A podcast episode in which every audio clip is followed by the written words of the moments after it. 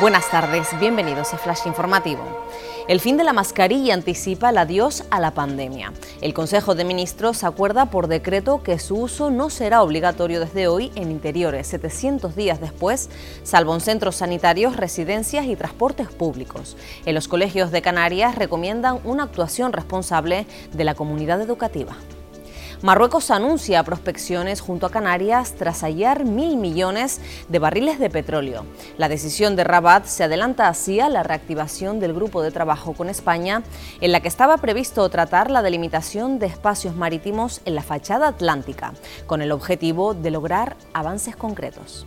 A las puertas de la extinción, solo existe una pareja de guinchos en la playa de Masca. La consejera del Medio Natural del Cabildo de Tenerife reconoce que únicamente hay localizadas dos águilas pescadoras y una cría. La proliferación de embarcaciones recreativas en los gigantes ha sido uno de los detonantes de la desaparición progresiva de esta especie. Las fiestas de mayo de Santa Cruz recuperan la normalidad. El programa, que arranca este viernes con la lectura del pregón a cargo del periodista Juan Cruz, incluye un amplio abanico de actividades que harán hincapié en la canariedad de todas sus manifestaciones, ocio, deportivas, culturales y artísticas. Más noticias en diariodavisos.com.